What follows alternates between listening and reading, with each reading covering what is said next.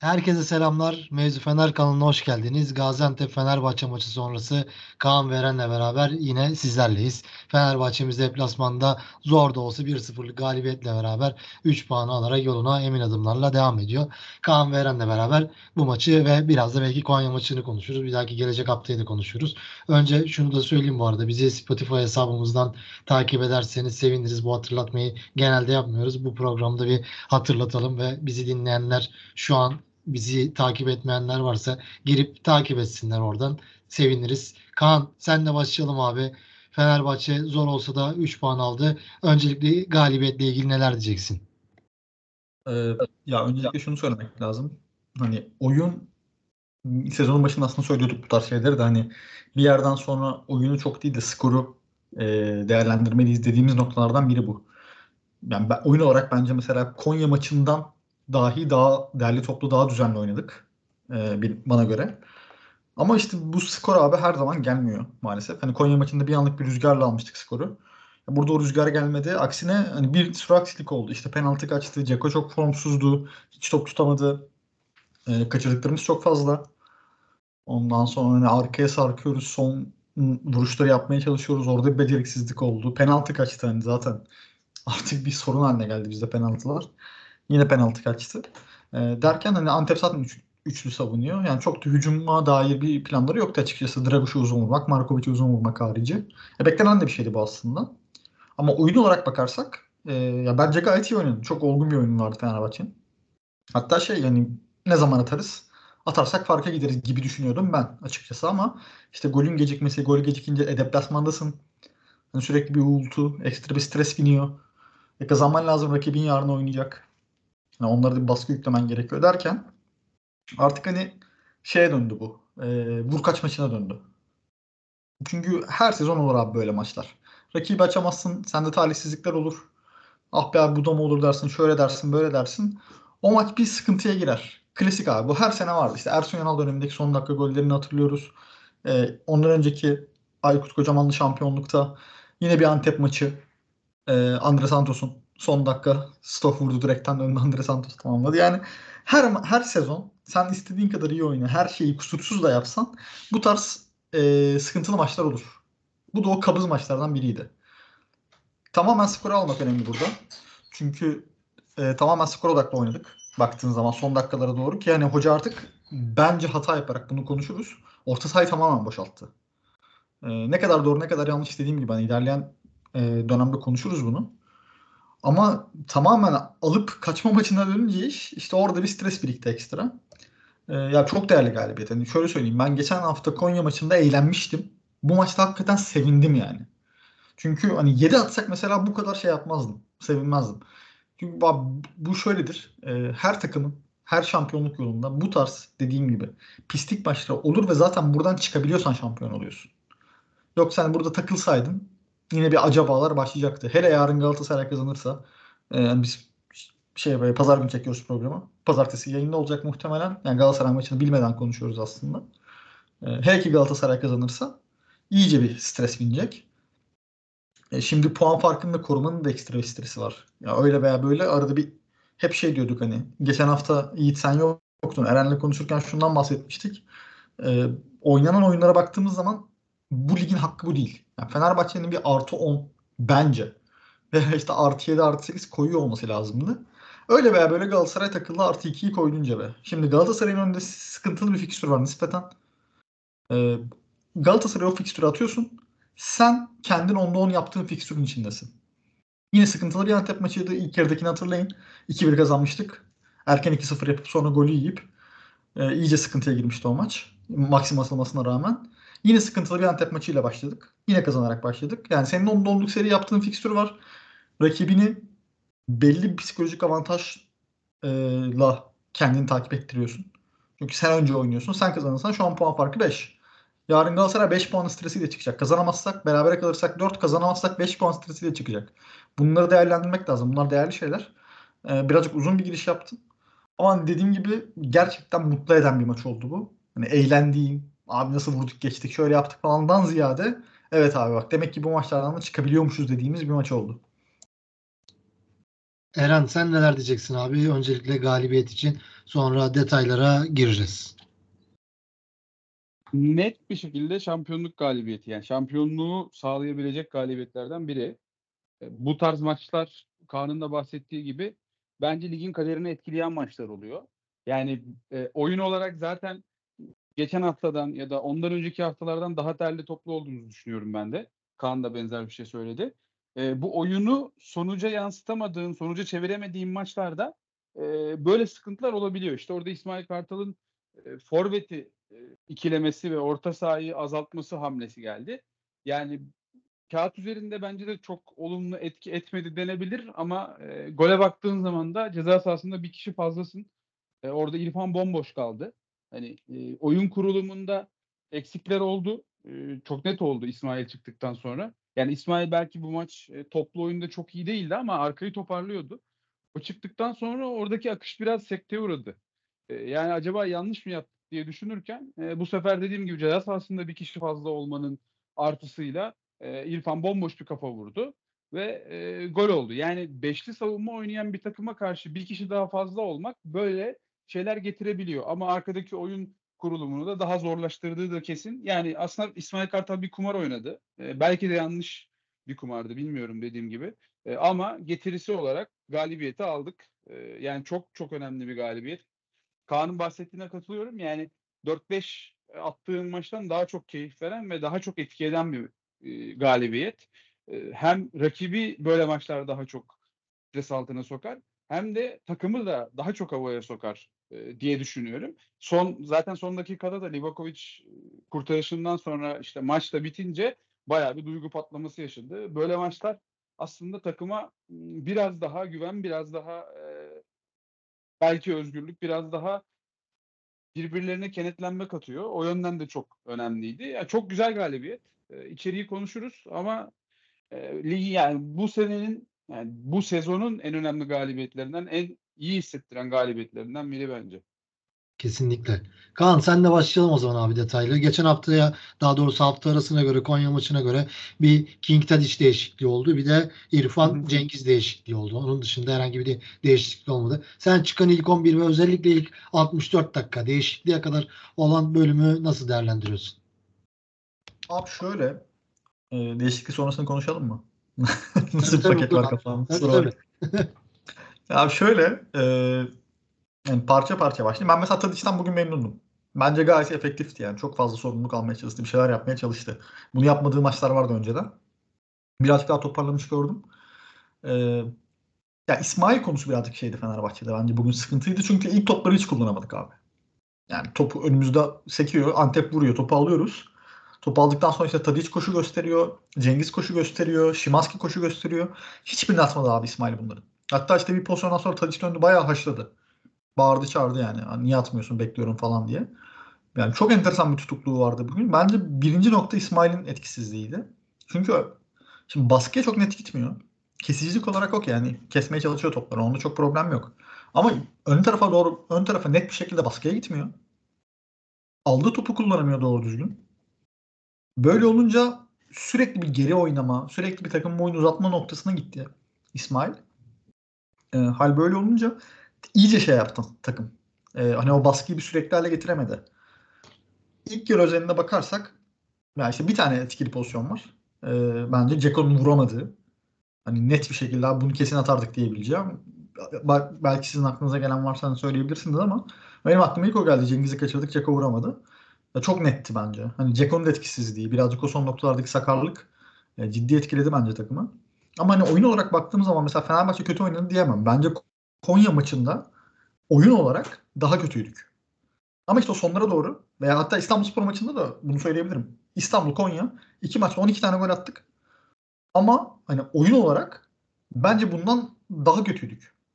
Burada daha ne yaptığını bilen, birazcık daha sakin oynayan, hani sürekli arkaya kaçmaya çalışan, şut arayan falan, hani ne yaptığı daha belli bir takım vardı. O maçlar birazcık daha şey maçı oldu.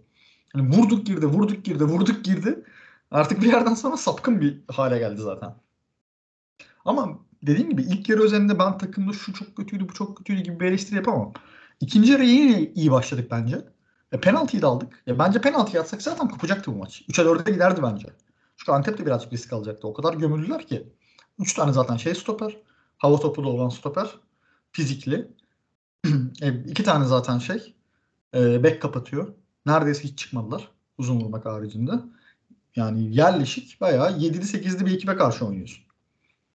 Şimdi bu durumda hani maçı da böyle penaltı kaçırıyorsun, onu yapıyorsun, bunu yapıyorsun. Açamayınca yani bir ekstra hamle gerekiyor. Ama işte İsmail Kartal bence çok da doğru yapmadı abi. Çünkü dediğin gibi 64'e kadar Fenerbahçe'nin yani anlattığım iyi bir oyunu var. Ayağa çıkmaya çalışıyoruz, ayağa pas yapmaya çalışıyoruz, arkaya kaçırmaya çalışıyoruz. Cengiz İrfan tercihi birazcık hani konuşulabilir belki. Ama abi Cengiz de yani bir önceki maç hani 4 tane atmış, sonraki yerinde yedek kalmış. Oyuna girmiş, yine bir gole katkı vermiş. Oyuncu kendi kalesine atsa da. Hani Cengiz'in de birazcık hakkı olan bir maçlardan biriydi bu. Ya o açıdan ben çok yadırgayamam. Bir de şeyi de düşünmüş olabilir hoca. Hani Antep zaten yaslanacak. Cengiz'in önüne düşer. Çeker sola vurur. Maçı belki erkenden açarım. Yani bu da bir düşünce tarzı. Bir şey diyemiyorum oyuncudan. Hani Cengiz oynasa, İrfan da oynasa amenna. O konuda hani hocayı yargılayacak bir şeyim yok benim.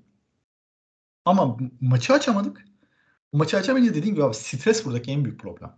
Yani bu maç atıyorum 90, bir tane daha 90 dakika oynayalım bu şekilde. 5 tane atarız derim mesela. Çünkü çok net yani dominant bir oyun vardı abi. Antep hiçbir şey yapmadı. İlk yarının başında bir tane pozisyon var. Livakovic çıkarttı karşı karşıya. İşte son dakikadaki pozisyon var. Yine Livakovic çıkarttı. Bir tane de Maksim uçtu var. Livakovic çıkarttı. Yani 3 tane Livakovic'lik olay. 3'ünü de çıkarttı. Onun dışında Antep zaten gelmedi. Tamamen dediğim gibi yaslamışsın rakibi. İşte bir ekstra lazım. Hoca ne yaptı abi? Batshuayi aldı. Tamam mı? Üstüne bir de yetmezmiş gibi orta sahayı boşalttı. İsmail çıkartıp. Şimdi ben mesela Dzeko çıksa atıyorum Dzeko'nun yerine işte Batshuayi girdi. Hani Tadic çıktı. King girdi. İşte birisi çıktı. Orta saha çıktı. Orta saha girdi gibi eldeki formasyonu devam ettirecek hamlelerle yürüsek bence skoru da bulabilirdik yine. Ama orta sahayı öyle boşalttık ki bence gole kadar çok kötüydü takım. Yani topu verdik. Topu verdik derken şöyle topu tutamamaya başladık. Hücum edememeye başladık sete. Çünkü Fred çok geride kaldı. Şimanski çok geride kaldı. İkili merkez tutmaya çalışırken. Hücuma bindiremiyorlar rahatça. İleride 4 tane adam var ama hani sıkıntılı tipler yani. Baktığın zaman böyle oyunu kontrol edebilecek tipler değiller. Oyuncu profilleri itibariyle. Dolayısıyla bence orada verdik oyunu. Ya İrfan'ın golü hakikaten şansı oldu. Birazcık aslında şeyin de avantajı oldu. Bıraktı abi Antep savunmayı. O kadar inandılar ki pozisyonun offside olduğuna. Orada bir savunmadılar. Sonra yerleşirken zaten İrfan aradan girdi vurdu. Ya orada İrfan'a ayrı parantez açmak lazım tabii. Hani bu işleri Eren de çok söyledi bunu. İrfan'cının oyun tarzının değişikliğini. Yani İrfan normalde girmez abi oralara. İrfan orada kafayı vurmaz. Ama bu sene yapıyor bu işleri. Yaptıkça da işte meyvesini alıyor. Ekstra mı? Ekstra. Zaten Fenerbahçe'ye böyle bir ekstra lazım daha. Böyle bir ekstra olmadan kazanacak gibi değildi yani takım. Çünkü bayağı beraberliğe gidiyordu maç. Antep yatıyor. İşte sürekli oyun durduruyorlar vesaire. Yani dolayısıyla taktik olarak, teknik olarak bakacaksak eğer ben Fenerbahçe'nin oyunundan gayet memnunum. Sonuç ekstra mutlu etti. Çünkü yani yayının başında dediğim gibi bu tarz maçlar oluyor. Olacak. Belki bir deplasman daha böyle geçecek. Belki bir deplasmanlara takılacağız sırf bu sebepten. Ama önemli olan abi böyle anlardan galibiyet çıkarabilmek. Bu takımı da yükseltiyor. İşte son dakikada Livakovic kurtarış yapıyor. Sevincini görüyorsun. Veya işte ne bileyim golü atıyoruz. Bonucci'nin hırsını görüyorsun ekstra. Daha takıma yeni katılmasına rağmen. İrfan'ın ekstra moralini görüyorsun. Takımın ekstra bir hırslı olduğunu da görüyorsun. Yani o yüzden bu galibiyetler ateşleme anlamında iyidir. 10'a 5, buna 6, 10'a 7... Böyle gidersen ha bir yerde bir rehavet de başlayabilir. Ayakları da yere sağlam bastırır böyle maçlar. Ya ben bu açıdan gayet olumlu buldum bu maçı öyle söyleyeyim. Ama hocanın tercihleri birazcık şeydi bence. Yani değişiklik anlamında biraz sıkıntılı gibiydi. Ama abi kazanan haklıdır. Yani bu da böyle. Hani bu işin tek doğrusu yok. Bana göre yanlış, sana göre doğru. Kazandı mı kazandı. Demek ki hoca haklı. İsmail'le ilgili bir şey soracağım ikinize de ama önce Eren de değerlendirsin maçı özellikle oyuncu değişikliklerine kadar. Eren sen nasıl buldun takımı? Çıkan ilk 11 sadece Konya maçına göre 2 değişiklik vardı ve bir şekilde gelen İrfan golü sen de özellikle Twitter'da da paylaşmışsın. İrfan hemen o pozisyondan önce de girer girmez de bunu denedi. Sonra ikinci denemesinde golünü de attı. Neler diyeceksin? Aynen İrfan zaten Kaan da söyledi. Burada çok fazla konuştuk. Bence bu haftanın konusu da değil bu. İrfan bu sene artık farklı bir kimlikte oynuyor. Yani belli ki orada İsmail Hoca'nın da bir dokunuşu olmuş, bir isteği olmuş. Daha çok ceza sahası koşusu atan ve oyununu aslında farklı bir boyuta taşıyan bir İrfan görüyoruz. Yani ben bu arada hani offside kararı falan açıklanmadan yazdım onu. Gol olmasa da önemli değildi. Önemli olan İrfan'ın orada bulunması zaten. Hep bulunuyor bu sene. Yani gerçekten çok çok özel bir değişim bu. Onu söylemek lazım. Yani İrfan'ın başlamaması bence şöyle bir mantığa oturtulabilir.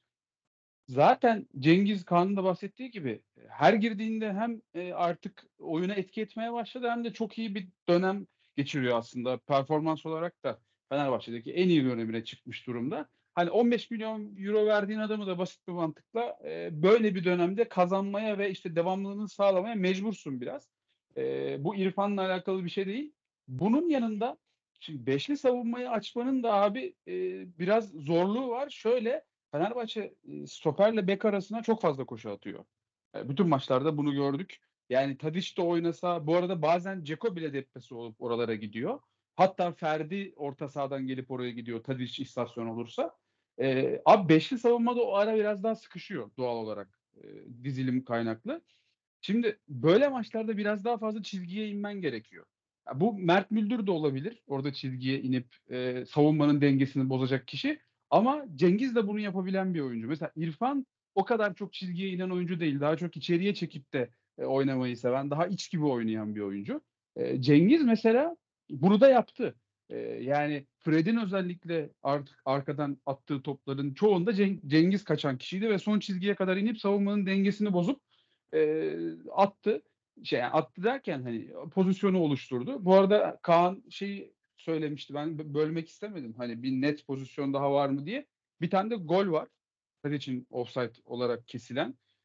Orada da mesela yine Tadic çizgiye iniyor bir koşuyla ve Şimanski savunmanın dengesini bozup koşuya atıp pozisyonu oluşturuyor. Ya bu maçta başka böyle ortadan gelip falan pozisyon bulmak çok zordu. Çünkü Antep abi Draguç da neredeyse orta saha çizgisine kadar geliyor. 10 kişi tamamen savunmadalar. Yani 5-4-1 gibi diziliyorlar. Hem savunmada zaten hücumda da çok fazla bir planları yoktu kanatlara vurmak dışında. Hal böyle olunca işte Cengiz'in çizgiye inmesi bayağı kaliteli ve iyi bir opsiyon oluyor. Ben bunu da düşünmüş olabileceğini düşünüyorum. Bunun dışında da yani Fenerbahçe değişikliğe kadar bence çok iyi oynadı. Aynı fikirdeyim yani. Son iki maçtan çok daha öndeydik.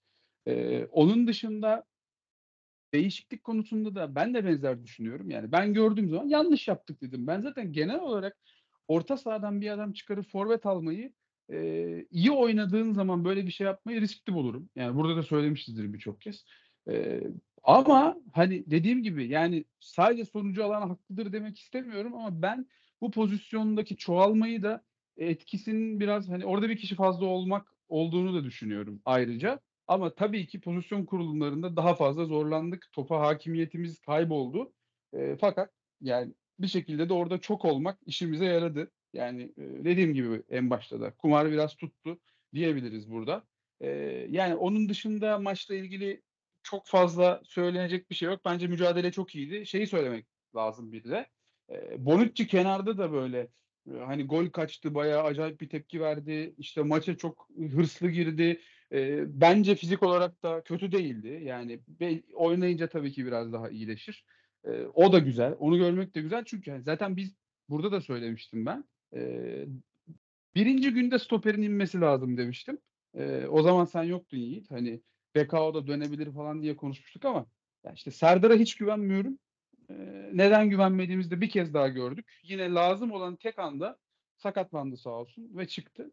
Ya Serdar böyle artık. Serdar yokmuş gibi düşünmek lazım. Serdar olmasa şimdi yine işte Mert Müldür stopere geçecek bilmem ne. Muhtemelen bu maçı kazanamazdın çok net. O yüzden ilk gün Bonucci'nin indirilmesinin de ne demek olduğunu gördük bu maç. Onu da söylemek lazım.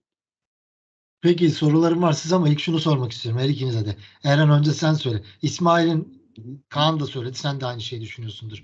Bu kadar tutuk olmasının sebebi acaba işte ben elimden geleni yapıyorum. Milli takıma çıktım. Şahane oynuyorum. Bütün taraftarlar beni çok seviyor ama Fenerbahçe gidiyor oraya Krunić'i alıyor. Bu oyuncunun kafasını biraz karıştırmış olabilir mi? Bu bugünkü performans özelinde özellikle. Abi insan yani olabilir. Çünkü İsmail gerçekten çok gelişme kaydetti. Ve yani Krunić'i zaten sezon başında da almak istiyorduk. Biliyor gerçi hani şey sürpriz bir durumu olmasa gerek ama özellikle Nöşerland maçından sonra İsmail'in hocadaki bence şeyi görüşü yani hocanın İsmail hakkındaki görüşü ondaki imajı biraz değişti. Hem kesik yemeye başladı hem de İsmail'in de bu kesik sonrası bence mental olarak biraz düştü. Yani sadece bu maçlık bir durum değil. İsmail o sezon başındaki gibi etki edemiyor oyuna. Yani zaten şunu hep söylüyorduk. İsmail abi 10 numaradan 6 numara olma bir oyuncu. Ve pozisyon hataları çok var. Bunu neyle kapatıyordu? Çok iyi baskı yapıyordu. İşte takım halinde takımı da öne çeken bir Fred'le birlikte baskısı vardı. Ama Kaan'ın da bahsettiği gibi hani o baskılar da sanki biraz ilk başlardaki etkilerini göstermiyor. Bence bunda %100 mental durum var abi. Yani yok diyemeyiz. Bunun yanında da hani yani hoca da belli ki çok İsmail'den o istediği verimi alamıyor son haftalarda. Böyle düşününce mesela ilk yarıdaki durumumuzu da göz önüne alın. Topla çıkışlarda gerçekten zorlandık. Hani İsmail bayağı kötü kullandı topu ilk yarıda. Krunić buna ilaç olacaktır. O kesin. Yani hep anlattık burada zaten Krunić'in neler getireceğini. O yüzden ben zaten o sayıda yok. Krunić gelir gelmez muhtemelen ilk 11'e yerleşir abi. Kaan sen neler diyeceksin? İsmail'deki bu düşüşteki Krunić etkisi sence var mı? Ya bilmiyorum abi, ben açık konuşmak gerekirse çok da şey yapmak istemiyorum ama İsmail'in zaten böyle şey maçları oluyor ya bazen. Hani bir kafayı resetlemesi gereken maçlar oluyor. Ya bazen çok yük biniyor, bazen bilmiyorum mental olarak belki çok maçın içinde olamıyor falan. Normal bunlarda hani şey yapmıyorum ben, çok yadırgamıyorum. Yani her topçunun kötü maçı olur. Sadece İsmail'deki şey birazcık açık, makas birazcık açık. Hani kötüyken onun üzerinden 3 oynuyor. İyiyken onun üzerinden 8'lere falan çıkıyor. Öyle olunca hani tabii eleştiri de şey oluyor, ona göre yükleniyor. Bir de şöyle bir durum var tabii. Abi seviye çok yükseldi. Oyuncu seviyesi, takımın oyun seviyesi. Ya öyle bir noktaya geldi ki artık. En ufak bir hata, en ufak bir kötü performans, atmadığın bir pas, girmediğin bir kademe, bunların hepsi ekstra göze çarpmaya başladı. Ya çünkü çok alternatifli bir kadro olmaya başladı iyice. Yani daha gelecekler de olduğu konuşuluyor. Krunić gelmiş. Hani ister istemez bir en ufak bir şeye batacak, göze batacak. Belki bu Krunić'te de böyle olacak. Yani takım Krunić gelecek. Bu sezon diyeceğiz ki harika. İşte inşallah şampiyon olduk bilmem ne. Gelecek sezon daha büyük eklemeler. Belki bu kez diyeceğiz ki abi bak Krunić'te şunu yapmıyor, şu konuda eksik. Yani bu takımla alakalı bir durum. Takımın seviyesi o kadar yükseldi ki İsmail'in yaptığı veya yapmadığı bir hareket bir anda onu öne atıyor. Belki yani bugün çok konuşulmayacak onun kötü oyunu. Birazcık şeyde kalacaktı. Arka planda kalacaktı ama şimdi abi öyle değil. Bence ama Krunić'in gelmesinin ekstra İsmail'i motive etmesi gerektiğini düşünüyorum ben. Sonuçta abi yani kimse kimseye bedavadan forma vermiyor. Ekstra yapması lazım İsmail'in. Ekstra iyi performans göstermesi lazım. Yani ben öyle kesileceğini falan da düşünmüyorum. Hani tamamen İsmail kesildi. Okey Krunić'i koyduk. Full Krunić diye bir şey yok. Yani o sayı döndüğü zaman stoperler full yabancı olursa hani Çağlar'a gelmedi atıyorum. Stoperler yabancıysa yine İsmail'e bir yerde muhtaç kalacaksın. Eğer o sayı oynatmak isterse hoca. Dolayısıyla orada bir şey olacak. Nasıl söyleyeyim? Orada bir dengeleme olacak. Yani İsmail'in de orada şansı yüksek. Bu açıdan bakmak lazım bu işe. Yani onun da birazcık toparlaması lazım. Ama dediğim gibi yani böyle maçlar olur abi. Çok takılmamak lazım. Yeter ki sürekli arz etmesin. Peki oyunculara geçelim isterseniz. Ekleyeceğiniz burada başka bir şey yoksa oyuncu performanslarını konuşalım. Jayden çok iyiydi. Şimanski yine skora katkı yaptı. İrfan'ın golü var. Eren senle başlayalım abi. Senin için maçın Fenerbahçe adına yıldız adayları kimlerdi? Eren'den önce dur ben alayım lafı. Şöyle alayım. Ufaktan bir sufle verdik Eren'le birbirimize. Ben başlayayım. Eren ondan sonra. Abi şöyle. Şimdi oyuncularını değerlendirdiğim zaman abi hakikaten çok özel performanslar var bu maç. Yani şunu söylesem şu eksik kalacak, onu söylesem bu eksik kalacak gibi bir şey var. Bir durum var. Şimdi şöyle bakıyorum. Tek tek gidelim abi bu kez. Birazcık Eren'e de nefeslenme şansı tanıyayım. Su içme şansı tanıyayım. Livakovic abi bence hani geldiğinden beri net şekilde etki ettiği maçlardan biri. Yani 3 tane maç sayıyoruz. Alanya'yı sayıyoruz. Bir tane daha maç vardı unuttum. Ama 3. maç bu. Yayından önce kendi kendime kafada sayarken o maç da var diyordum ama Unuttum onu. Alanya maçından sonra ya bu maçtan net etki abi. 3 tane pozisyon var dediğim gibi. Maçın başında bir tane karşı karşıya nefis çıkarttı. Ya gerçi nefis çıkarttığı için birazcık şeyi gaza gelmiş hali. Birazcık da üstüne geldi ama neyse. Maksim şutu iyiydi. Çünkü top havada döndü bir anda. Yani o top tutmaya çalışsa mesela şey yapardı. Kesin kaçırırdı. Yumruklaması iyi tercih. Çünkü top havada bir anda dönünce abi o toplar pis toplar yani. Mesela Volkan'ın böyle çok içeri almışlığı var. Hani orada iyi çıkarttı. Zaten son dakikada da hani imza kurtarışı gibi bir şey oldu artık o. Çünkü maçı galibiyete getirdi. Puanı getirdi. Ya o açıdan Livakovic'in iyi maçlarından biriydi. Ferdi. Yani birazcık Ferdi düşüş vardı abi. O düşüş yavaş yavaş hani şey toparlıyor noktasına geliyor Ferdi'de. Bugün mesela dönüşlerde falan da iyiydi. Normalde birazcık salmaya başlamıştı hafif. Yorgunluktan muhtemelen dönüşleri. Ama şu an iyi. Yani stoperler döndükten sonra belki Ferdi'yi de nefeslendirebiliriz. Hazır Mert Müldür var. Jayden de birazcık hani sol bekte oynayıp en azından Ferdi belli bir süre nefeslenebilir. Hani Jayden demişken de Jayden'a da söyleyeyim. Abi yani gözümüzün önünde çocuk stoper oluyor. Her maç ayrı. Patlattıkları var, hataları var. Ama normal yani çocuk bek. Ama pozisyon bilgisini çok geliştiriyor. Bence en çok göze batan noktalardan biri o. Pozisyon bilgisi konusunda hani cidden çünkü yani şimdi baktığın zaman adam acayip atlet. Çok fulleli, çok seri.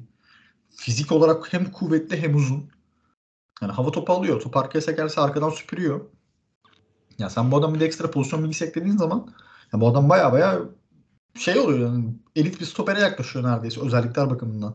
Yani elitten kastım şöyle aranan bir stoper tipine dönüyor. İşte mesela Nathan Ake'yi oynatıyor şey. Guardiola bu tarz.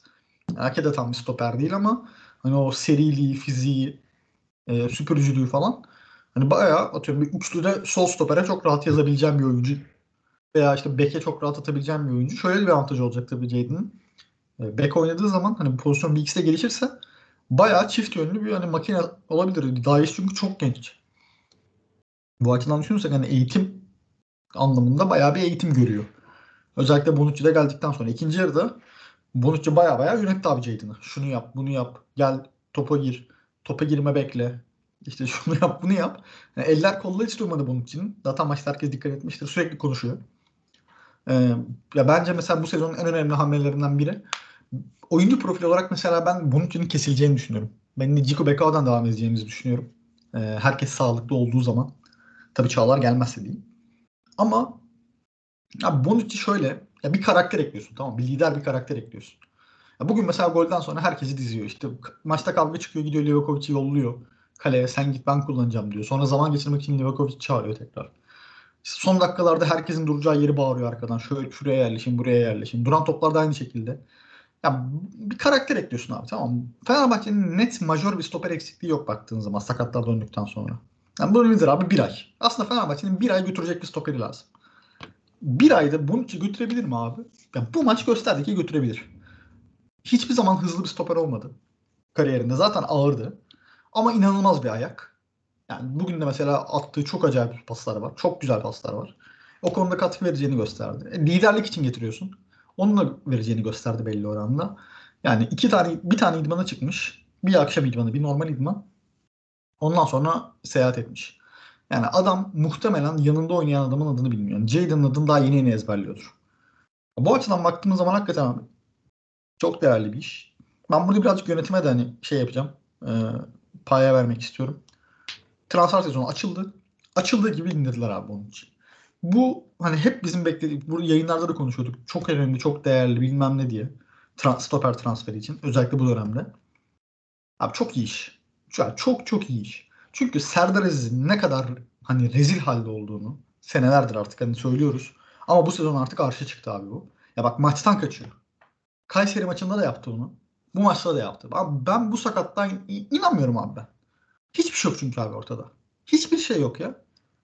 Kayseri maçında da hiçbir şey yoktu. Sonraki hafta hiçbir şey yokmuş gibi oynadı. Bu maçta da abi hiçbir şey yok. Maçtan kaçmak bu. Kendisini iyi hissetmiyor. Çalımı da yiyor. Bilmem ne. Kaçıyor abi maçtan. Aman benim başım yanmasın diye. Böyle bir adamın kadroda olmasının ben gerektiğini düşünmüyorum. Yani verelim o zaman abi alacaklarını gitsin. Her maç satılmaz ki abi. Farz et ki yönetim indirmedi stoper. Almadık atıyorum veya indirdik dün indirdik. Tamam mı? Bu maçı abi Serdar Jayden'la oynayalım. Ne olacak abi? Ya Mert Müldür'ü stopere çekeceksin ya İsmail'i stopere çekeceksin. Yani facia oluyor zaten sonuçlar. Yandı güdüm keten Aliven yani. Belki de bu maçtan çıkamayacaksın. Bu kadar abi sorumsuz. Tamam mı? Her maç bomba gibi şey yapan hamleler. Hani geçen sene de böyleydi. Geçen sene de rezil halde top oynadı. Bu sene de sürekli abi kaçıyor maçlardan. Ya ben bunu şey yapamıyorum, tamam mı? Bak sakatlanırsın. Derim ki abi sen kronik sakatsın, sen müzgün sakatsın. Tamam abi biz seni böyle kabul ettik. Ya buna eyvallahım var. Ama abi maçtan kaçmak bambaşka bir şey. Bu herifin yaptığı maçtan kaçmak. Bak Kayseri maçında çok net bir şekilde kaçtı maçtan. Bu maçta da kaçtı abi. Yani ben sakatlığına inanmıyorum. İdmanları çıkacaktır. Ya çıkmazsa da zaten abi Füsen'in sözleşmesine gitsin Allah aşkına yani. Yani bu bambaşka bir konu. Onun dışında abi Dzeko bence çok kötüydü. En kötü maçlarından biri. Belki en kötüsüdür. Tadic'te bence toparlama var. Ben bu maç beğendim. İrfan hani ayrı parantez tabii ki golü attı. Ama işte bahsettiğim gibi yayının başında oralara koşu atmaları geliştirdiği özelliklerinden biri bu sene. Golden sonra Fred'i ayrı bir parantez. Her yere bastı abi. Orta sahadaki ikilik oynadı resmen. Yani çok çok verimliydi. Öyle söyleyeyim. Müldür de yani bence olsaydan formayı alamaz. Bana öyle geliyor. Ama hani iyi bir yedek, iyi bir alternatif. Özellikle önümüzdeki sene bu 12 yabancı kuralı gelecekken elde değerlendirilebilecek bir oyuncu. Yani kesinlikle elde tutulması gereken bir oyuncu. Hem yaşı itibariyle hem özellikleri itibariyle. Yani dolayısıyla güzel bir maç oldu. Genel anlamda. Hani öyle eleştirebileceğim, kötüydü diyebileceğim bir tek İsmail. Zaten bahsettik. Bir de Dzeko vardı benim. Onlar zaten birazcık sıkıntı yarattı takımı. Onun dışında ben genel olarak performanslardan memnunum. Eren sen neler diyeceksin abi? Senin için maçın en iyi oyuncusu kimdi Fenerbahçe adına? Benim için maçın oyuncusu net Fred. Yani hem hani oyunun akışındaki etkisi ki hem de ilk yarıda pozisyon yarattığımız 2-3 pozisyonda tehlike yarattığımız 2-3 pozisyonda acayip pasları var savunma arkasına. Uzun atılmış. Yani maçı muhtemelen onlardan birini yapabilseydik koparacaktık zaten. Yanılmıyorsam Tadic'in o sayılmayan pozisyonunda da pas Fred'in. 2 tane de Cengiz'i kaçırdı sağ tarafta. Çok çok iyi bir performans. Geldiğinden beri en iyi oyunlarından birisi olabilir. Yani özellikle o sakatlık sonrası ve ceza sonrası çok toparlayamamıştı. Ama bu maç o ilk yarıdaki, ilk dönemdeki performansına yakın bir oyun ortaya koydu. Dzeko konusunda katılıyorum. Zaten hani Dzeko'da biraz şey de var bu arada. Atamadığı zaman biraz böyle atmak için ekstra şeyler yapmaya çalışıyor. Karakteri sanırım öyle biraz. Orada yapamayınca bocaladığı dönemler oluyor. Bugün hani çok servise de çıkamadı. Belki orası daha kalabalık olduğu için de bilmiyorum. Ama hani Dzeko çok iyi bir performans ortaya koymadı gerçekten. Ya Tadic yine eleştirilmiş. Ben geçen maçlardaki eleştirilere katılıyorum. Ama ben bu maç kesinlikle katılmıyorum. Bence Tadic iyiydi bu maç. Daha derli topluydu. İlk yarıda da yani orada istasyon oldu. Birkaç pozisyon yarattı. İşte gol orada offside olmasa gol de olacak. Ben açıkçası Tadic'i beğendim. Kötü oynadı diyemem. Ya bunun dışında zaten Kaan az çok herkesten bahsetti ama ben şeyi de söylemek istiyorum. Girdikten sonra King de çok iyi oynadı bence. Yani King zaten son haftalarda bir sakatlığı oldu. Onun sonrasında ve öncesinde bence Fenerbahçe'nin en etkili isimlerinden biri kenardan gelen. Her girdiği maçta net etki ediyor. Bu maçta da top aldı, indirdi, duvar oldu. Bir tane neredeyse gol yarattı. Batshuayi'nin kaçırdığı pozisyondaki pası çok iyiydi. Golden önce de oradaki koşusu da önemli. Yani ben King'i beğendim. Açıkçası muhtemelen sezon içinde gösterdiği performansla da takımda kalmayı sağladı diye düşünüyorum ona. Hani ekstra söyleyebileceğim bu var. Bir de şey de sevindirici gerçekten. Ben de katılıyorum. Ben Livakovic konusunda insanlar gibi düşünmüyordum zaten. Birkaç maç gelen ilk topları tuttu. Fenerbahçe oradan maçı döndürdü. Mesela onlar çok çabuk unutuldu. Bugün hani üstüne gelmiş olsa da bence önemli kurtarışlar yaptı.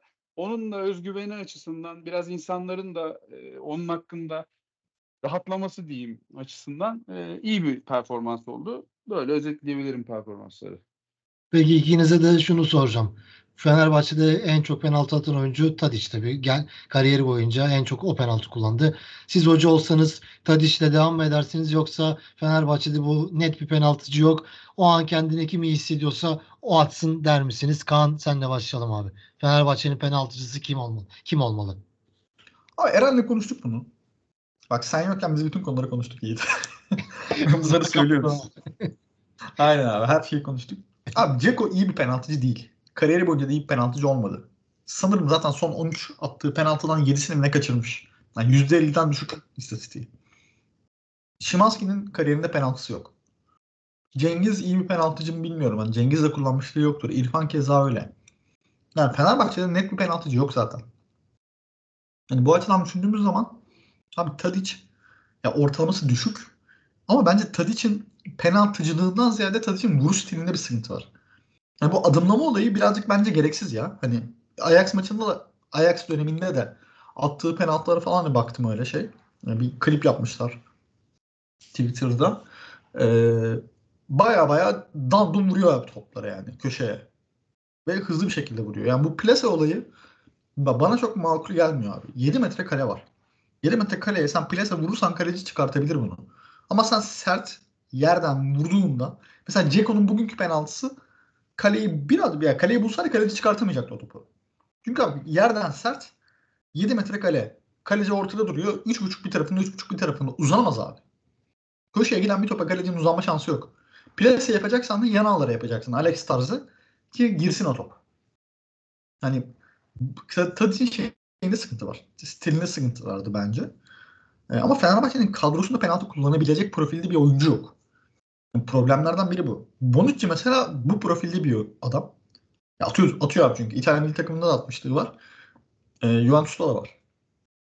Yani Bonucci'ye penaltı attırabilirsin. Ama işte orada da şu var. Bonucci oynayacak mı her maç? Yani muhtemelen oynamayacak. Ya dolayısıyla bence Tadic'ten devam etmesi gerekiyor abi bu işi. Yani penaltıcı değiştirmek çok iyi değil.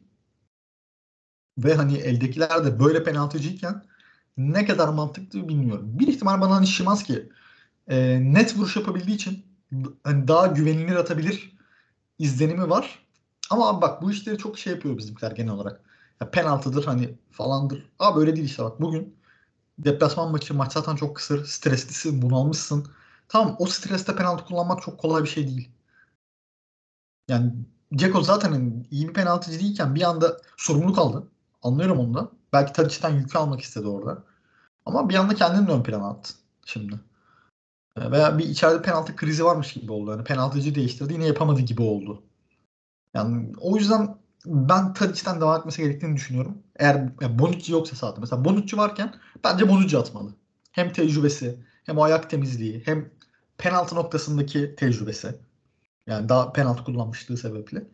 Bonucci ilk penaltıcı olabilir sahadayken. Ama o yokken bence yine Tadic'ten devam etmesi lazım. Bu arada Fred nasıl atabilir acaba? Kariyerinde herhangi penaltısı yok da. Yani sıfır. Ya elde biri yokken hani çok zor ya. Yani şu iyi atar bu iyi atar tarzı hani şey yapabiliyoruz. Hani mesela Ferdi de iyi atabilir. Tamam mı? Hani belki ama bilmiyorsun abi sonuçta. Yok aynen yok. Abi dışarıdan bakınca İrfan da iyi atabilir mesela bence. Dışarıdan bakınca iyi atması lazım ama İrfan çok kötü penaltı atıyor. Evet. O bir ara kullanıyordu ya. Kullanıyordu ama kaçırıyordu abi. Ya o hazırlık mı çıkıyordu galiba? Yani. İrfan kaçırmıştı bizde penaltıyı. Penaltılara mı gitmişti? Bir şey olmuştu. Sanırım galiba. Ligde de bir tane kaçırdı. Yanlış hatırlamıyorum. Olabilir. Ya abi çok zor iş ya. Gerçekten kolay gibi gözüküyor ama zor iş. Peki Eren senin var mı eklemek istediğin bu penaltı mevzusunda? Yok abi konuşmuştuk yani. Çok net bir penaltıcın yokken Tadiş'e devam etmelisin. Ha vuruş tarzıyla ilgili sıkıntı varsa ki var yani belli. Ona bir şey demiyorum. Onu konuşursun. Düzeltebiliyorsa düzeltir ama Tadic'in de biraz zaten oyunundaki şut objesi o kadar kalktı ki vurmuyor da zaten. Normalde de vurmuyor. Ya, muhtemelen daha kuvvetsiz bacağı bilmiyorum. Yani yaşla alakalı bir şey olabilir. Çünkü hani çok fazla olmuyor. Daha çok asist odaklı oynayan bir oyuncu zaten de Ajax'ta uzaktan golleri falan da var yani. Evet. Kariyerinin iyi dönemlerinde. O da eksildi. Muhtemelen adam da kendine güvenmediği için plase vuruyor yani. Kaan dedi de doğru. Plaseyi biraz daha net vurmak lazım. Onu da yapamıyor. Bir de dediğiniz gibi abi. Tadic devam etmeli bence. Evet. Doğru, ben de katılıyorum size. Bu arada sen konuşurken İrfan'ın baktım penaltı istatistiğine de, kariyerinde 5 penaltı kullanmış, o da 3'ünü kaçırmış. Yani ya abi yani. Belli yani, bu kadar iyi frikik atan, bu kadar iyi şut çeken oyuncu penaltıda, demek ki gerçekten bu çok daha farklı bir olay olduğunu zaten bence buradan görüyoruz yani bu istatistik. Abi Messi ya. Aynen Messi. Yani. Messi'nin %100 atmasını beklersin ama değil olmuyor mi? İşte. Aynen, çok başka konu. Peki maçla ilgili var mı eklemek istediğiniz herhangi bir şey? Benim yok. Antep maçı özelinde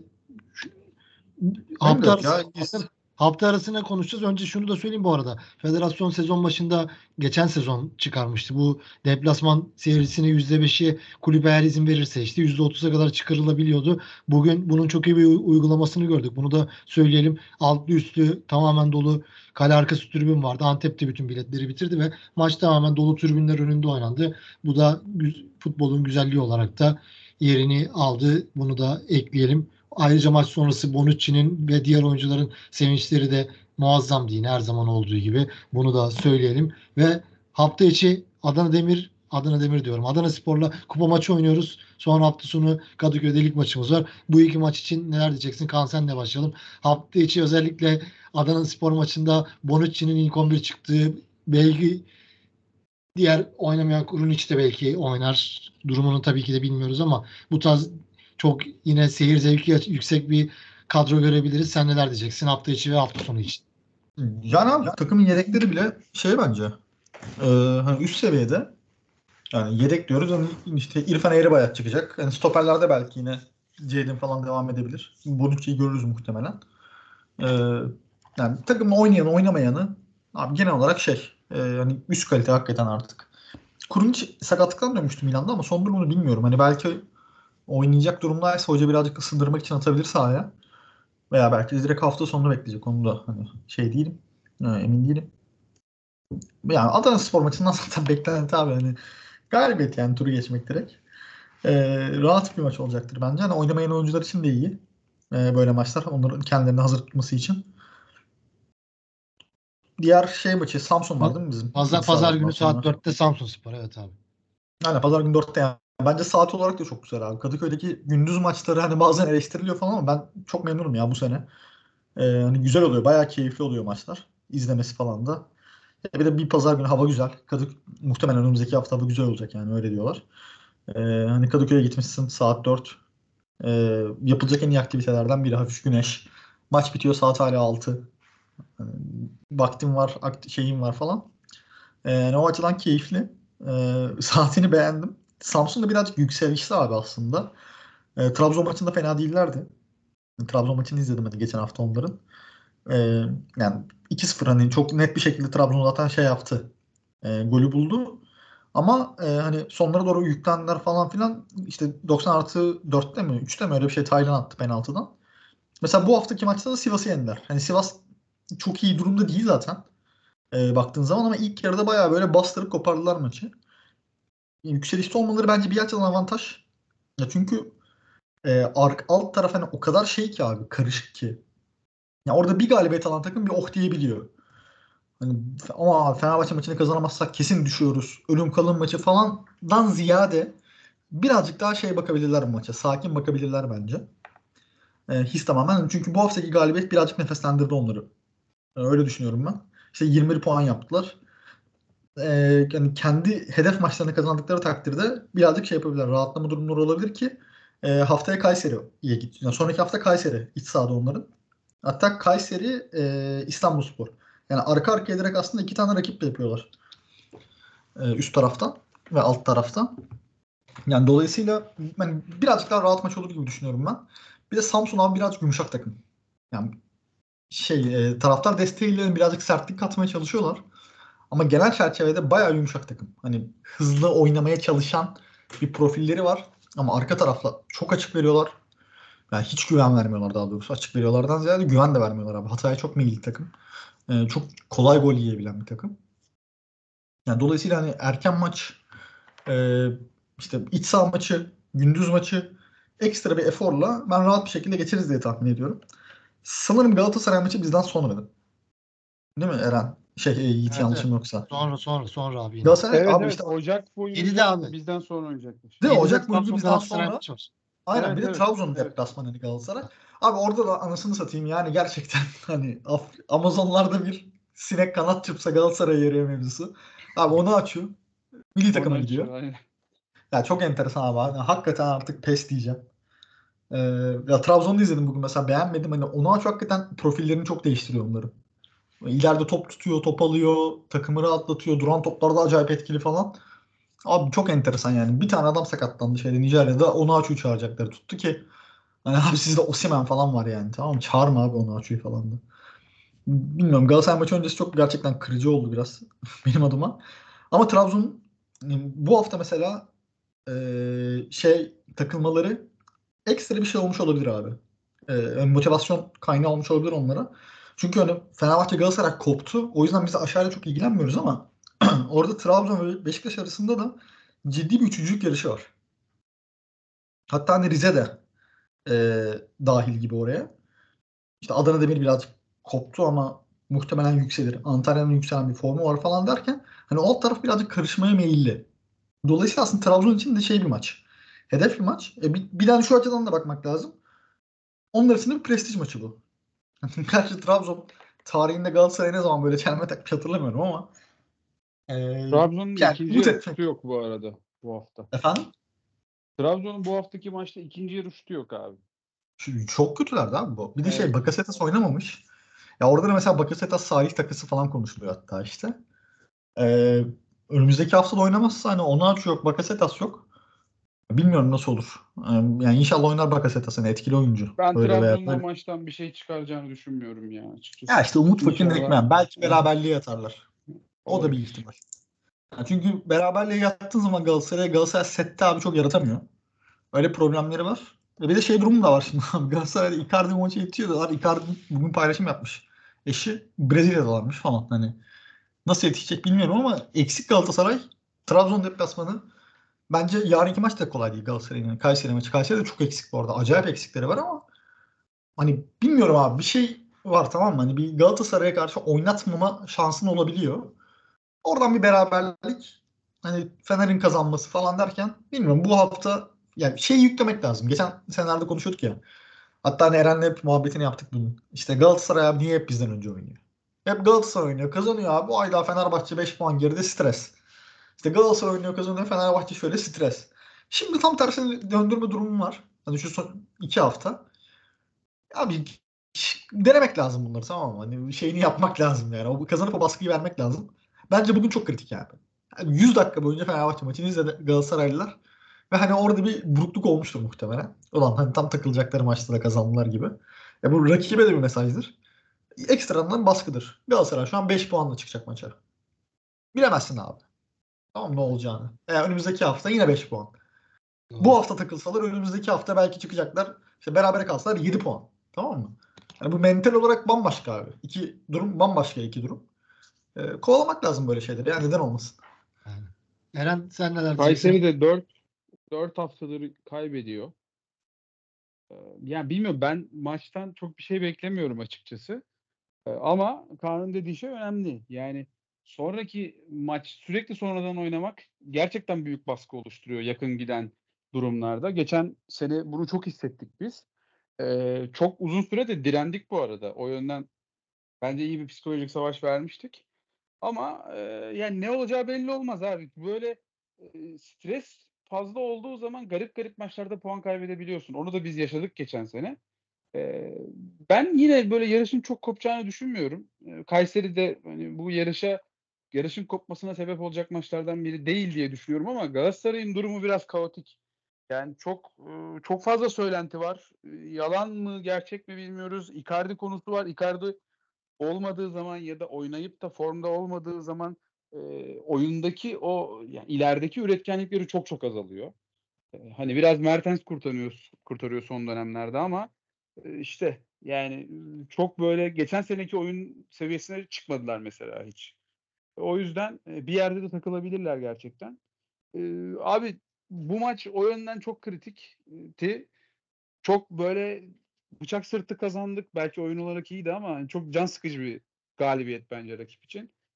Bakalım yani bekleyeceğiz. Biz geçen seneki Galatasaray gibi kazanıp bekleyeceğiz. Bir yerde takılırlarsa takım daha da fazla inanmaya başlayacak kendine. İyi bir dönem bekliyor bizi diye düşünüyorum.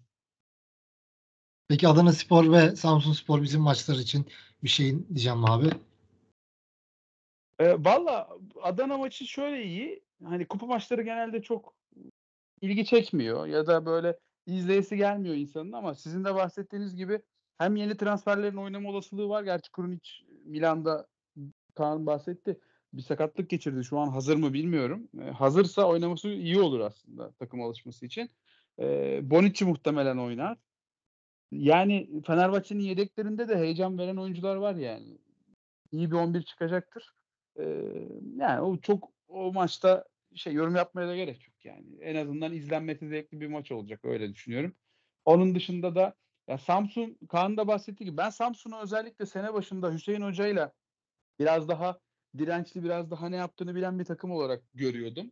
Açıkçası oradaki deplasmandan da sezonun ilk yarısı böyle rahat çıkmamız beni sevindirmişti. Dirençli bir takım olabileceklerini düşünüyordum ama evet yani biraz yumuşaklar. Fenerbahçe de öyle bir maçta kendi sahasında puan kaybetmez diye düşünüyorum. O maçı geçeriz muhtemelen ve Galatasaray'ın sırtına da biraz daha baskıyı koyarız diye düşünüyorum. Bu arada o maçtan sonra da hemen işte şimdi hafta içi kupa maçı, sonra Samsun Lig, sonra hemen bir dahaki hafta Başakşehir deplasmanı var hemen çarşamba günü de. Yine bir böyle bir sıkışık fikstüre giriyoruz, bunu da söyleyeyim. Son olarak da artık 50 dakika oldu. Kaan, Eren, özellikle Yağız'ın son günlerde... Buyur abi Eren, seni dinliyorum. Şeyi soracağım. Tiam resmileşti değil mi? Evet abi. Evet. Tamam. Yani adam abi Kayseri'de Mane, Kemen, Hüseyinli ve Tiam yok. Yani aynen. Çok eksikler. Doğru. Abi biraz bu transferden bahsedelim. Özellikle Yağız'ın iki tane tweet'i vardı. İki büyük takım arasında bir takas olur ve bu konuda da Zayt Salih takası mı acaba konuşuldu. Bir de Batshuayi'ye teklif geleceği konuşuluyor. Bir de Selahattin Baki'nin işte Çağlar için Madrid'e gittiği söyleniyordu. Bir de Saldana mıydı? Onun için bir hamlemiz oldu, teklif yaptığımız söyleniyordu. Bunlarla ilgili kısa değerlendirme alalım. Kaan, sen başla abi, sen daha takip ediyorsun bu konuları. Biraz bunu da bahsedelim, sonra da kapatalım artık. Ya ben de zaten Salih diye düşündüm de sanırım Bakasetas Salih. Orada öyle bir mevzu var. Hatta başka topçu da konuşuluyor sanırım. Yani Bakasetas'la alakalı bir durum şu. Tamam. Zayt'tan ziyade. Ama hani Trabzon hani Beşiktaş Salih'i pazarlamaya, göndermeye açıksa yani Zayt Salih'e de dönebilir o iş. Yani Fenerbahçe'nin de kovaladığı konulardan biri o bildiğim kadarıyla. Hatta Zayt Salih'in sözleşmesi biterse Fenerbahçe en büyük aday falan diyorlardı. Yani önceki yayınlarda da konuşmaya çalışıyoruz. İşte Martin'in adını vermiştik mesela. Hani biz verdikten 2 hafta sonra İngilizler de yazdı hatta. İşte Fenerbahçe ilgilendi ama olmadı falan. Martin'i istemiyor diye. Hani reddettiğini de söylemiştim zaten yayında. Yani dediğimiz şey oldu aslında. Hani o açıdan sevindirici. Diğer konularda da şöyle, Saldanya konusunda sanırım tok alıcı gibiyiz biz. Parayı verdik. Siz bizim noktamıza gelin. Çünkü Partizan'da acayip kriz varmış işte. Ödemeleri gereken bir 40 milyona yakın borçları varmış. Yani dolayısıyla aslında oyuncu satmaya birazcık şeylermiş. Yani meyilliler. Yani işte 10 milyon isteriz, 15 milyon isteriz, o paradan aşağı olmaz falan. Birazcık havacı var anladığım kadarıyla. Bizimkiler de buna güveniyor. Ya bir de tabii orada çıkacak oyuncu da alakalı bir durum var. King'in görüşmeleri varmış. Bir tane benim duyduğum kadarıyla Almanya. Almanya'dan bir orta sıra takımı. Onun için Arabistan'dan da sanırım görüştüyorlarmış. İngiltere'den, 2. Lig'den görüştükleri varmış. Yani King'in gitmesi olası. Ya o da sakatlık mevzusu yüzünden, yoksa işte görüyoruz hani bayağı katkı veriyor aslında King. Ama maalesef yani 2 hafta sonra sakatlanıp sezonu kapatmayacağının bir garantisi yok. Yani dolayısıyla anladığım kadarıyla birazcık daha garantiye kaçmaya çalışıyorlar. Batshuayi kendisi gitmeyeceğim diyor. Yani öyle açıklaması var. Bilmiyorum, bir teklif gelir, işler değişir. Karışır. Yani benim tahminim hani giden olursa, King veya Batshuayi'den biri giderse, bu Saldanya konusunda birazcık gaza basarız gibi geliyor bana. Onun dışında bir tane kanat konuşuluyor. Yani direkt kanat. Ama işte onun için de aynı anda hem King'in hem Batshuayi'nin gitmesi lazım gibi. Crespo giderse bir orta saha olabilir belki. Veya Lincoln kadroya yazılabilir, bilmiyorum. Yani bir koşturmaca var. Ama işte tabii ki buradaki kilit nokta abi Çağlar aslında. Hani en çok gündem olan. Ama Çağlar'ın da ben Roma'yı tercih edeceğini duydum. Hani öyle söyleyeyim. Biz birazcık da arka plandayız Çağlar için. Roma'da bir yani forma garantisi gibi konuşmaları var. Eğer Mourinho dersek ki tamam gel forma senindir, ben sana formayı kesinlikle veriyorum, Roma'ya gider. Ama yok hani öyle bir şey olmazsa Fenerbahçe olabilir. Çağlar konusunda da ben şöyle düşünüyorum, hani sizin de fikrinizi almak isterim aslında. Ya bence eldeki en iyi stoper olur gelirse. Şeyi saymıyorum hani form durumu olarak saymıyorum ama 6 ayda 7 ayda hani formunu toparlayacağı bence garanti. Özellikle oynayan ve bu ligde oynayan Çağlar'ın. Kalite olarak da yani Dzeko, Bekao ve şu anki Bonucci, hani Prime'dan tabii ki bahsetmiyorum ama şu anki Bonucci'nin hepsinin üstünde Çağlar'a. Hatta formda olduğunda İngiltere'nin en iyi 2-3 stoperinden biri olarak konuşuluyordu zaten. 2 sene önceye kadar. Brandon Rodgers'ın kariyerini rezil etmeyene kadar adamın bir takıntıyla. Yani Çağlar konusu kritik bence. Ama Çağlar'da da ben şöyle düşünüyorum işte. Hani onu bahsetmek istedim birazcık. Çağlar eğer 6 ay gelecekse ve ondan sonra ben giderim diyorsa bence Çağlar'a yatırım yapmanın hiçbir anlamı yok. Yani eldekilere ayıp, eldekilere yazık. Cikubeko'a devam ederim abi. Yani sen 4 sene 5 sene belki kapatacak tandem bulmuşsun. Üstüne Bonucci eklemişsin. Yani giderim Rize'den Emirhan Topçu'yu alırım. İlla yerli stoper gerekiyorsa. Emirhan Topçu'yu koyarım rotasyona. Bu şekilde devam ederim. Ben böyle düşünüyorum. 6 ay için Çağlar'a ben gerek olduğunu düşünmüyorum. Yani hayır kurumu değiliz abi. Çağlar gelecek, form tutacak, ondan sonra sezon sonu transfer yapacak. Yani Çağlar gelecekse bence makul bir opsiyonla atıyorum. Yani makulden kastım ben Çağlar için mesela 15 çıkarım. Çok rahat. Yani Cengiz'e 15 verdim, Çağlar'a haydi haydi veririm. Ki Çağlar daha 27 yaşında, yani 7-8 sene sana stoper aratmaz.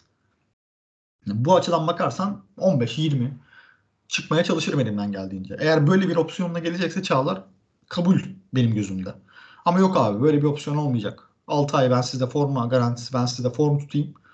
Ondan sonra hem Euro Avrupa Şampiyonası için kadrodaki yerimi sağlamlaştırayım. İlk 11'e kendimi yazdırayım. Sezon sonunda zaten form tutmuş olurum. Olursa Atletico'da oynarım. Olmazsa zaten transfer yaparım gibi bir kafa varsa ben Çağlar'ı istemem açıkçası. Özellikle Bonucci sonrası.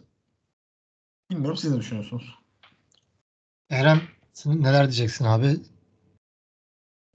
Çağlar konusunda %100 aynı fikirdeyim. Eğer temelli almayacaksak çok bir önemi yok bizim için. Yani önümüzdeki sene özellikle düşünmek lazım. 12 yabancı konusu bu arada, yani o da çok acayip bir iş. Bütün Türkiye adamın istifa etmesini bekliyor, görevi bırakmasını bekliyor ama o işte ligin kaderini etkileyecek bir değişiklik yapıyor. Yani kulüpler bunlara hiç mi itiraz etmiyor? Neden bu kadar değişiklik oluyor? Ben gerçekten anlamlandıramıyorum bunu. Biz de izliyoruz olanları yani. Hal böyleyken de 12 yabancı olacakken yani neredeyse her mevkide abi ilk 11'e yabancı başlatsan bile her mevkinin iyi bir Türk yedeği olması lazım. Stoper hani Çağlar yedek olarak da değil yani bir muhtemelen as başlayacaktır zaten burada formunu bulursa. Kaan'ın söylediklerine katılıyorum. Çağlar hani iyi döneminde zaten İngiltere'de bile aranan bir stoperdi. Ama hani eğer kalmayacaksa önümüzdeki seneyi de düşünerek daha farklı bir hamle yapmak gerekir. Hani ben oradaki o yedeğe Serdar'ı bile yazmıyorum açıkçası. Zaten belli bu seneki performansından da. Muhakkak stoper almak lazım. Emirhan konuşuluyor. Hani burada nasıl olur? Uyum sağlar mı? Bilmiyorum. Ama bir Türk stoper muhakkak lazım. Diğer mevkilere de bence Fenerbahçe mecburen yerli takviyesi yapacak. Şimdi konuşulan hani Mert Hakan'ın, Emre Mor'un gidebileceği. Hadi kanatta zaten 2 tane kullanabileceğin yerli var ama Cengiz'le İrfan. Orta sahaya falan bir Türk eklemesi yapmak gerekecek. Önümüzdeki senede o konuda biraz aktif geçecek mecburen. Hani 12 yabancı konusu netleşecekse. Yani bir enteresan işler vallahi. Çok da konuşmak istemiyorum ama Çağlar konusunda yani kısaca Kaan'a katılıyorum. Tamamdır abi, bunu konuyu da konuştuk. Bu arada transfer konusunda da ekleyeceğimiz başka bir şey yok. Fenerbahçe resmi sitesinin maçın oyuncusu anketi açtı bu arada. Onu da size sormak istiyorum. Siz katılıyor musunuz? Genelde bu anketler ilginç oluyor. Livakovic, Şimanski, İrfan, Bonucci şeklinde 4 şıklı bir anket açmışlar. Bonucci'yi niye koydular? Fred yok mu ya? Kim? Fred yok mu? Yok abi. Livakovic, Şimanski, İrfan, Bonucci. Şimanski. Enteresanmış. Aynen. Yani niyeyse bunu da kim yaptı ya, o yüzden. Evet, o yüzdendir bence de. Bunu yani koymak da ilginç olmuş. Bilmiyorum. ben Fred diyorum ya. Aynen, senin şıkkın burada yok. Peki beyler, ağzınıza sağlık. Teşekkür ederim ikinize de. Başka eklemek istediğiniz bir şey yoktur diye umut ediyorum. Eyvallah. Ben ilk defa şeyi söyleyeyim hadi. Söyle abi. Kaan söylese. Yok dedikten sonra aynı anda konuşuyoruz. Abi şey ya, sürekli hakem konuşuyoruz ya. Ben mesela bugün beğendim hakemi. Çaldığı çalmadığı falan bayağı iyi de çocuklar. Oynatmaya çalıştı maçı. Çok kesmedi. Bence sadece şey, penaltının tekrarı gerekiyordu. Acayip bir şeye girmiş yani. Cilaboji. Yani bir o dikkatimi çekti ama onda vardan uyarması gerekiyorlardı. Orada bir şeylik oldu. Ama onun dışında hakem bayağı beğendim. Hani 40 yılın başı gerçekten hani şey, problemsiz hakem görünce de evet. En azından dedim bahsedeyim çıksın aradan. Abi bir de şeyi bahsedeceğim ben. Bu şey olayı da güzel olmuş ya bence. Tabii ki de Türkiye'ye yeni geldi. Avrupa'da izlediğimiz maçlarda hep vardı bu. Yarı otomatik offside sistemi ben verimli olduğunu düşünüyorum. En azından böyle top ayaktan çıktı mı çıkmadı mı diye oynatma şeyi yok. Direkt çözüyorlar diye düşünüyorum ben.